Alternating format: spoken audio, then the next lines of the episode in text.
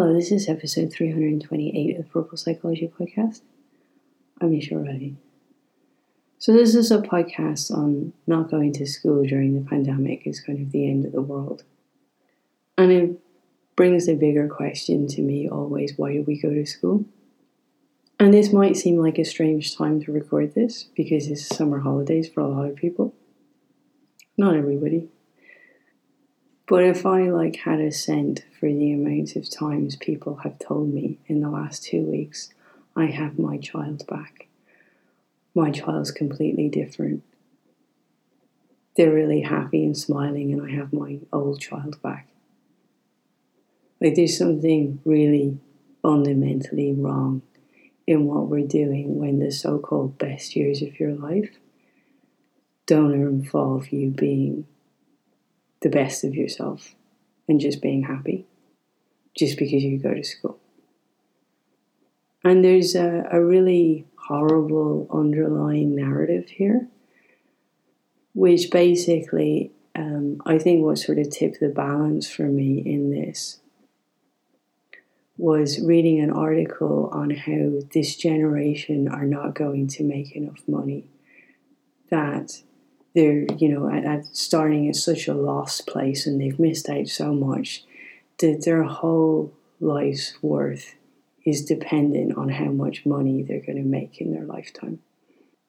So that really like shows us why many people feel we go to school.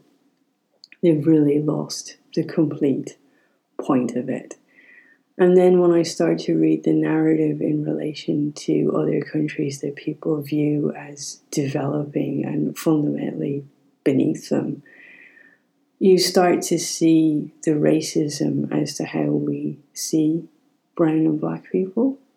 And we start to see the sexism as well in the purpose for girls being educated. I'm not convinced that just because you superimpose your obsolete education system on another country um, that you view to be developing and you give them textbooks that were frankly inaccurate in your own country and have no context in theirs, that somehow you're making people better people. I'm not convinced that having more in your life or more pressure or a lot of the things that we view as progress is a better life. Just because someone's life is simpler doesn't make it not as good as yours. What fundamentally we should be looking at is people's standard of life and their choices within that life and their access to health care and to food and to being above the poverty line. And that's not necessarily wrapped into education, that's wrapped into how we choose to exploit people. And I think one of the plays that most brings this to light is Lorraine Hansberry's play Les Blancs. I'll put a link in the description, where she talks about the scars carved into the African landscape of this sort of exploitation that's taken place and Ireland is an unusual place. Like when when I travel to other parts of Europe that did invade various African countries and pillage their resources essentially, the opulence and the wealth and the extravagant buildings that were built during that time, we don't have any of that in Ireland. We don't have that legacy to look around and see.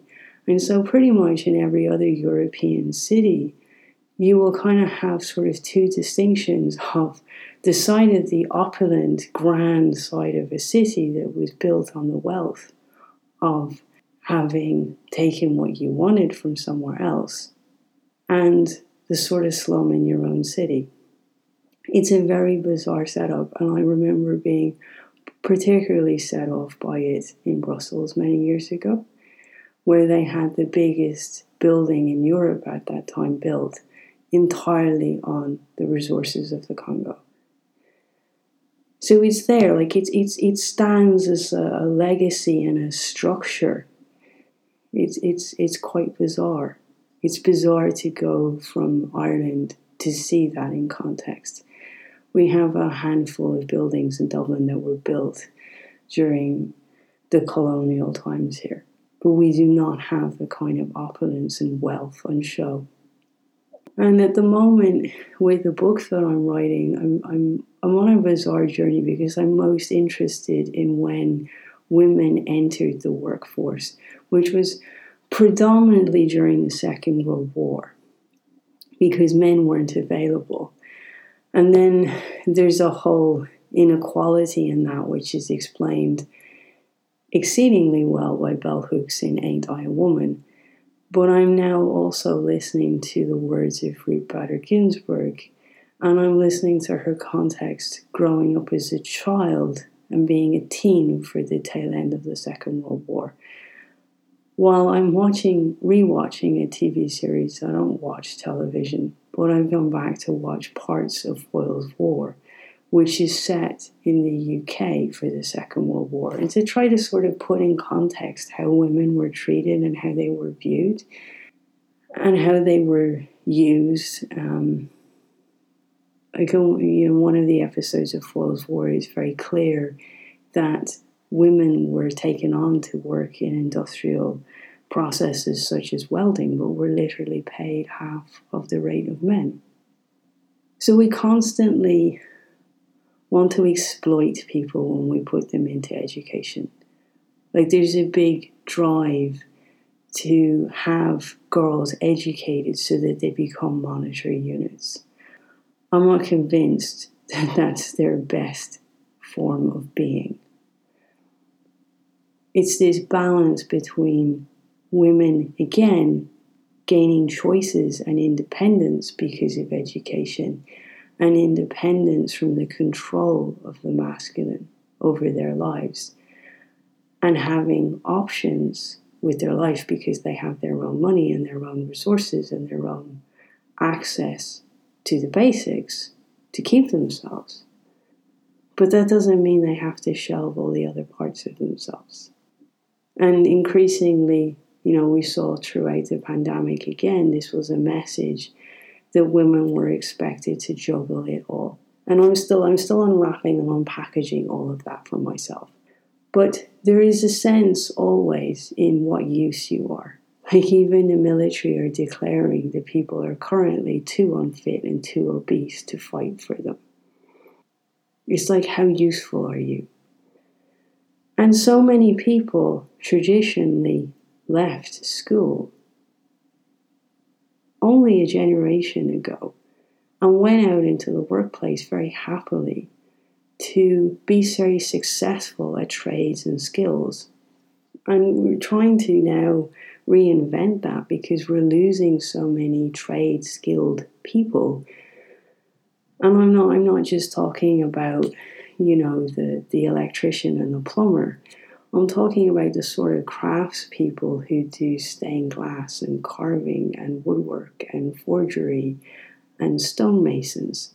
These are really fundamental aspects of our society that we just don't see a use for. You're not good enough. So there's a whole sense of how we view people depending on how much education we think they have and how much place they think that they have in our society. And to be a writer and to be a poet, you don't need to be a scholar. You just need to be somebody who's taking a, an interest in the world around you and who's open minded and who likes to take in a lot of other people's words. That's, that's not scholarly, it's just connected. And ultimately, the people who have risen to the top of this food chain, who are supposed to be educated and have ticked all of the boxes still don't care about climate change. They're not interested in the fact that people in Bangladesh are up to their waist in water. So I, I really question what we're doing in terms of education. But I do know that for many of the people that I work with and, and the families struggle to believe me, that you almost flunk out of education in order to be successful you almost have that failure in your life to then go out and be successful in another way. And I think that's why I dislike this message so much this idea that because a generation of people didn't go to school, might learn how to read slightly later, which in fact in many countries they see that as being advantageous, that that it that it's not necessarily good for people to learn to read too young. And some people naturally learn how to read really young, and some people learn how to read slightly later. That's just that's just a pace of, of individuals that we're not prepared to take on board. We just need everyone to squash into the same room at the same time and be occupied. But we've gone from them being occupied now to them not scoring these milestones that we expect of people, which is ultimately why they're so unhappy and why when they when they leave school in the summer, whenever that lands for you, they breathe this huge sigh of relief and they've stopped trying to compete with everyone. They're kind of like, "Oh, I'm okay. I can be okay now. I can just be the person at home who can do everything and you know and be funny and be imaginative and you know not fit in the box." And so I basically spent the whole pandemic trying to make these people feel good about themselves and to leave the boxes behind and to not worry about it and to just press pause. And the reality as a society that we should be ashamed of is that we opened schools again because the homes were too abusive for people to be in them.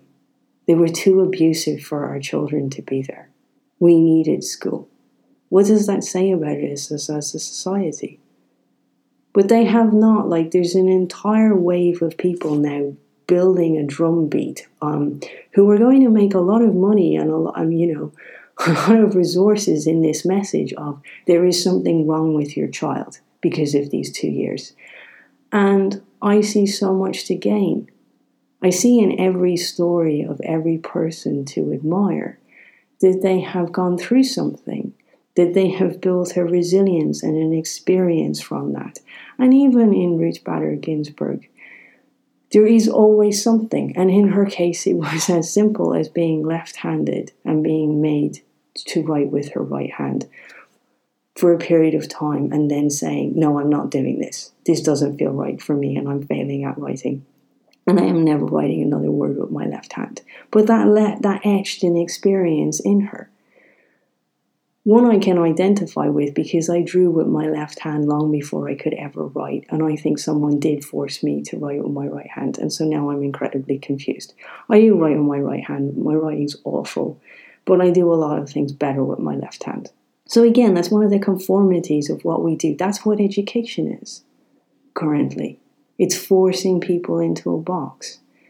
And there's this message brewing that you know, we could see that children weren't weren't impacted. Well, the reality is is that more people died in the 1919 pandemic and, and, and plague because they had been subjected to an earlier round of it in their childhood. So, are we prepared to to roll the dice and say, "Oh, it doesn't matter"? Are we prepared to not look, you know, ten or fifteen or twenty or thirty years down the road of these people's lives and not know what lasting impact there is to their immune system, just for the sake of them stepping off the grid. They have gained so much during this time. So I don't want to listen to this message of the fact that they didn't go to school, so they're not going to make enough wealth for their lives and they're not going to be successful people. I just think it's the most disgusting narrative that sums up everything that I currently hate about education we've completely lost the point. And the point has always been entrenched with a racism and with a sexism and with a measuring and with someone else's monetary gain. It is a complete concept that has been eroded by the Industrial Revolution. And I just wish that people would wake up and, and, and look beyond what they're being told. They always put education on this pillar that they don't question. And they always put the people that they think are educated on a pillar that they don't question. Education is about more choice, it's not about anything else. And we are confusing it with knowledge. There is so much knowledge we are losing. We are losing it every day. We are losing the stories and we are losing the skills and we are losing our values. And none of those apply in education. That's not education.